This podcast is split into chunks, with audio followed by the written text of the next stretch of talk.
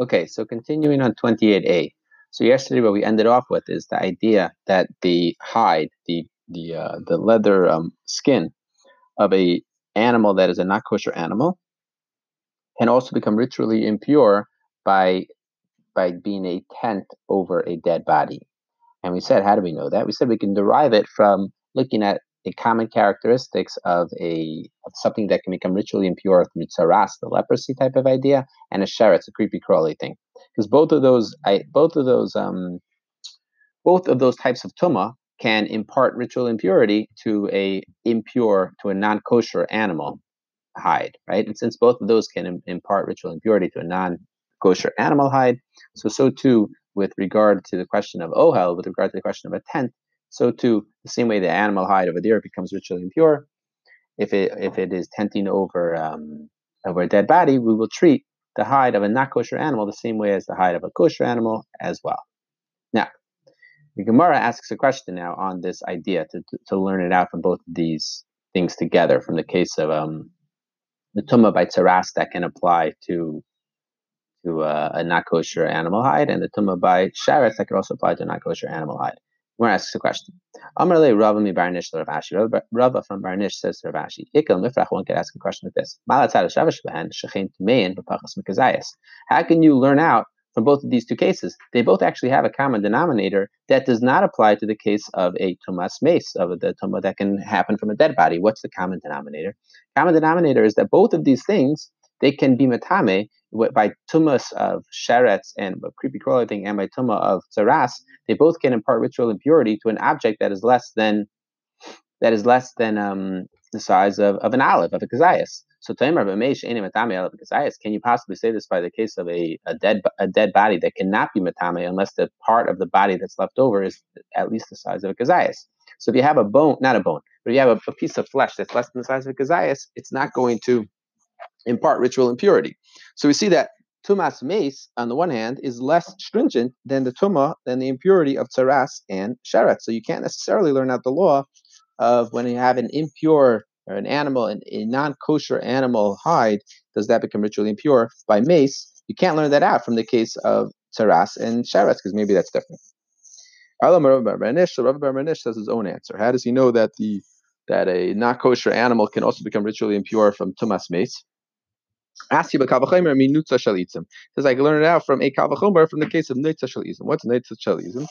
Neitza shalizim is a, some sort of um, garment that's made from hairs of a goat that was taken off the goat and then woven together. So what's the halacha over there? If you have this cloth that's made out of goat's hair and it does not become tame itself through tsaras, right? From from uh, having tsaras on it, it will not make it impure.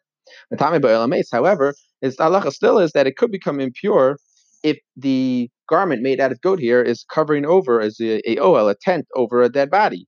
So if so, However, the gar the hide, the the skin of a not kosher animal that can become tame through tsaras, right? If you have a not kosher animal that is, has tsaras on it on its skin, that can become um, impure.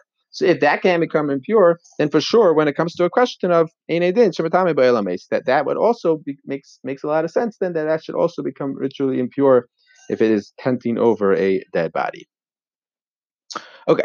The Gemara is now asking that uh, based on these two previous two previous Amoraim, both of them are stating that a not kosher animal hide can also become ritually impure if it's going to be an OL, a tent over. And they're just differentiating exactly what their source is. But both of them are saying that it can become ritually impure. So now the Gemara asks like this: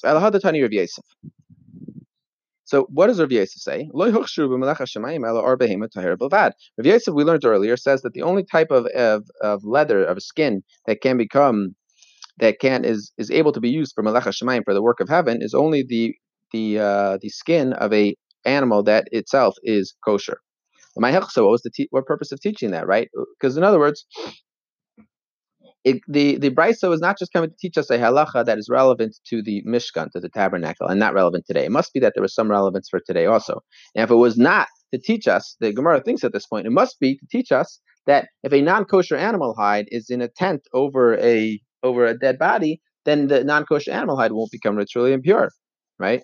So how could Rava Barnish and Rava say that these types of uh, materials are are indeed able to become ritually impure with roof tuma, right? Because what else would be the din of the brisa coming to teach us? So the Gemara says when the brisa said earlier that the only kosher animals are good for malecha shemayim for the work of heaven. It's not just referring to the Mishkan; it's referring to something else. What's it referring to? The tefillin. It's referring to a case where you are making tefillin, right? And it's teaching us that the the cloth, the the the parchments that are that are put into the tefillin boxes, right? That has to be a, of the hide of a kosher animal, right? And it has nothing to do with the question of can it become ritually impure of tumah or not.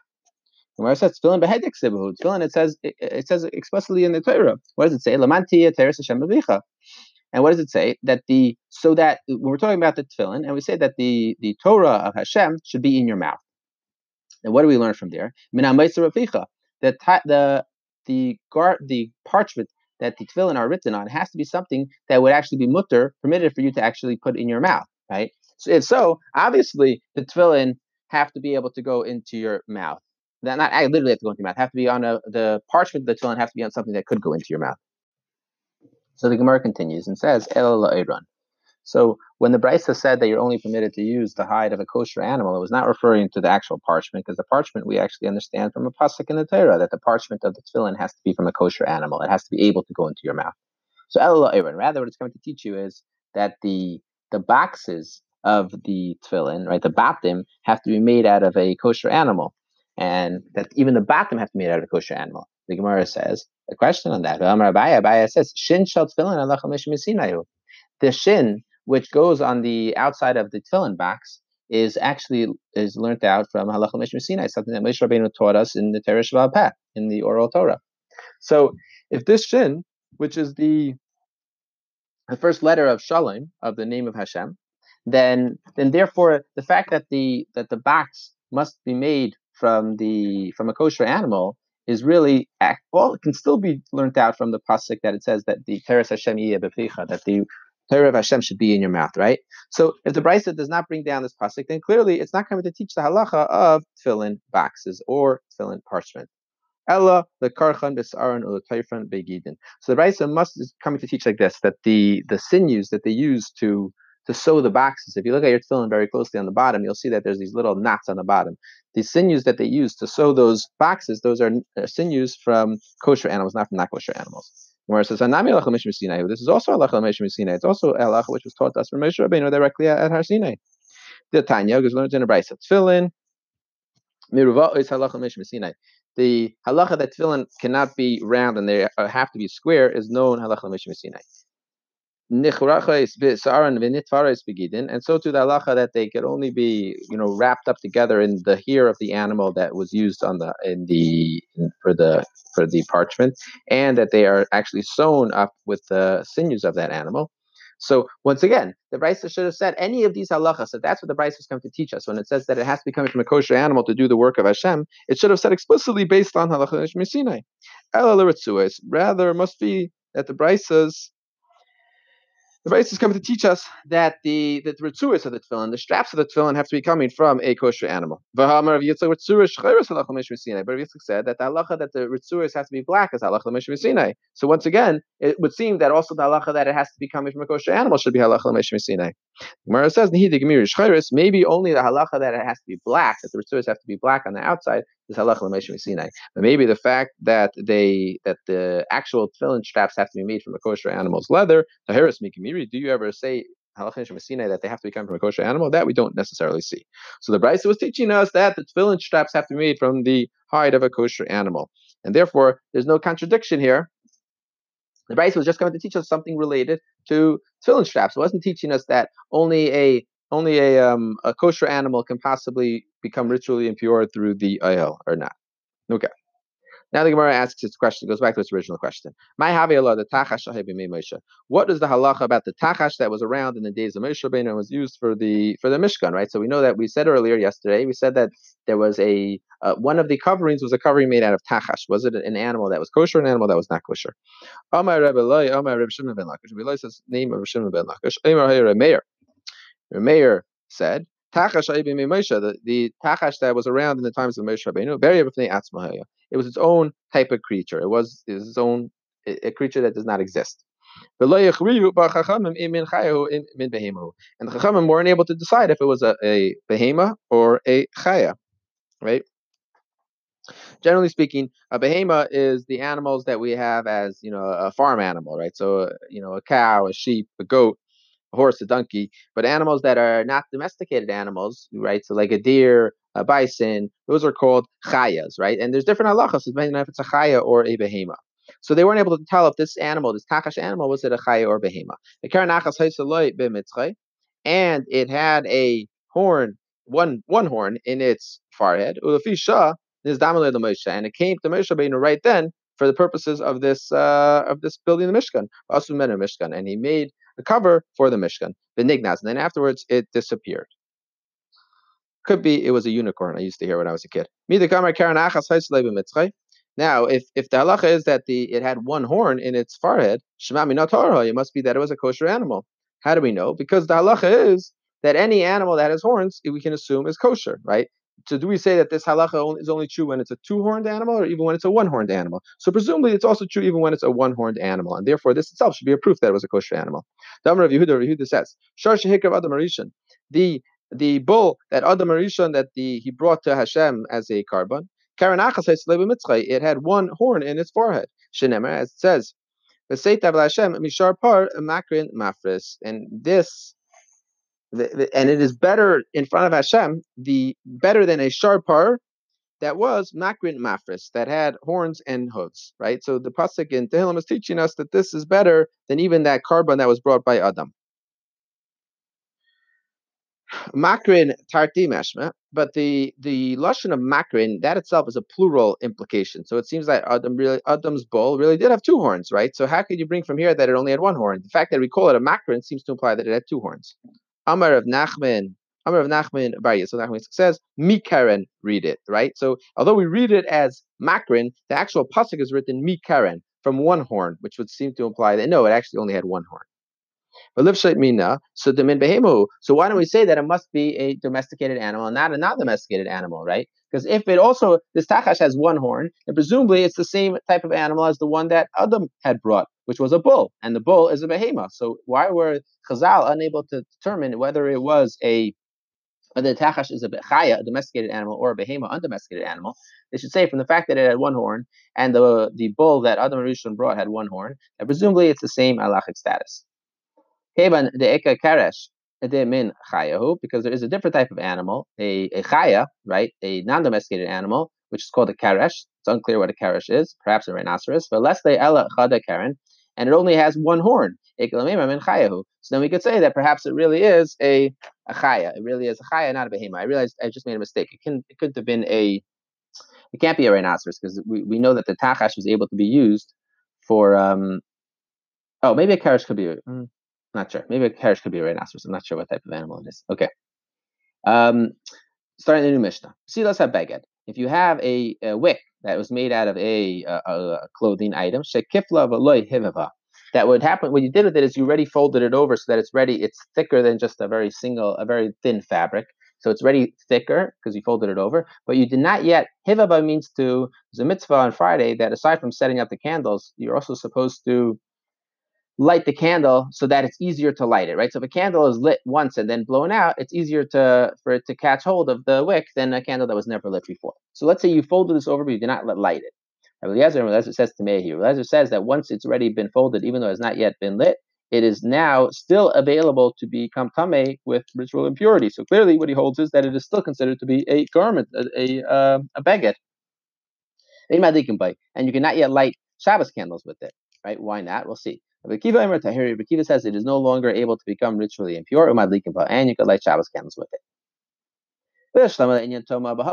So when it comes to the machlekes between Rabbi Eliezer and Akiva, can it still become impure or not? What's the machlekes? The Rabbi Eliezer savar kipo einamel. Eliezer says that just folding it is not enough to change it from being a a uh, a beged to no longer a beged, from being a garment that can become ritually impure to being an ungarment that cannot become ritually impure. And therefore, it's still in its original status as an object of clothing and still able to become tame. Rabbi Kiva. Rabbi Kiva holds that once you fold it into a wick, that is enough to change it from no longer status of of a garment status of something which is not a garment. Ubitule batal, and therefore it's no longer a garment, and therefore it's not able to become a tame. Elinyan adlaka, but what's the machlekes for my pligi? Why are they arguing about are, are you permitted to light this on Shabbos or not? So first, the Gemara is going to address something else. Amar Rabbi Lazar, Amar Rabbi Rabbi says in the name of Rabbi Yishiv, Amar Rabbi Ada Rabba, and Rabbi Ada says in the Vad, the son of Ava, says, Hacha b'shalish al shalish mitzutzamas haskinan. Case of Mishnah is dealing with a very specific case. It was shalish al shalish. It was exactly three finger breaths by three, three finger breaths, right? So we're talking about a case of lighting Shabbos candles on a Yom Tov that's Friday, like basically what we would be doing this year, Mr. Shah. And the Kuli Alma is the Rabbi Yehuda. Everybody agrees with Rabbi Yehuda, who said Masikin Bekalim, that you're allowed to light a fire on Yom Tov if it's with a vessel that is an entire vessel. Masikin is Shivrei but you're not allowed to light a fire with a utensil that actually broke on Yom Tov. Why? Because if they broke on Yom Tov, then there's the idea of the status of something called a Neilad, right?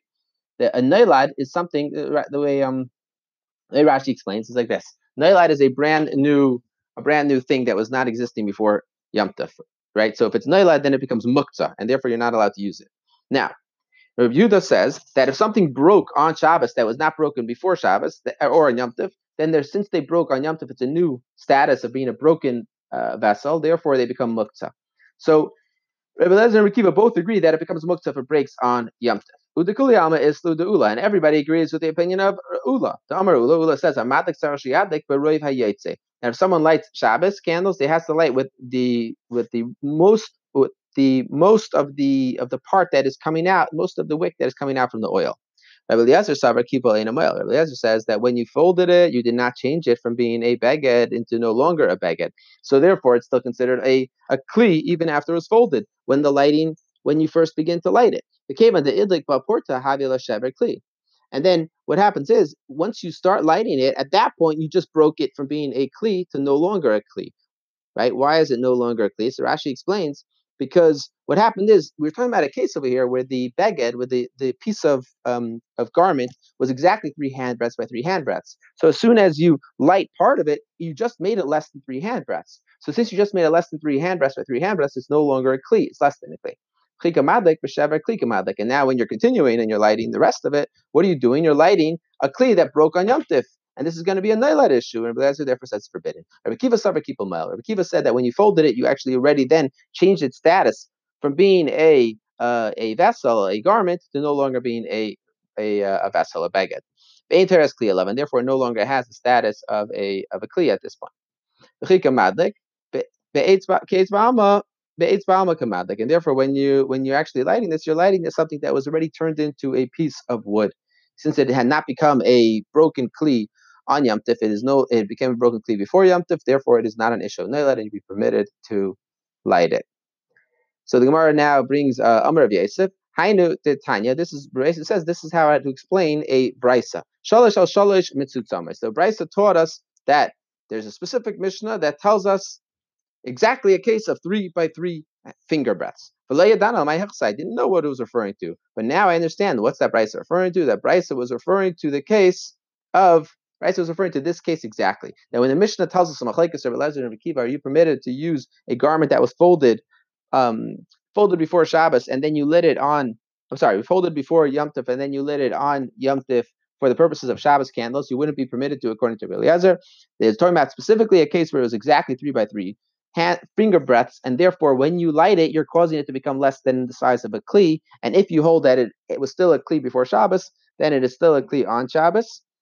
And then when you uh, on Yom Tif, and then when you light it, you're causing it to no, no longer be a kli, and that is not permitted. You're not allowed to light something that became no longer a kli on Yom Tif. But according to Rebbe Kiva, it already become no longer a kli before Yom Tif when you folded it, and therefore you're permitted to light with it on Yom Tif because it's not going to be an issue of noilat of something that has first become into the world now in its new status, which will become forbidden to use.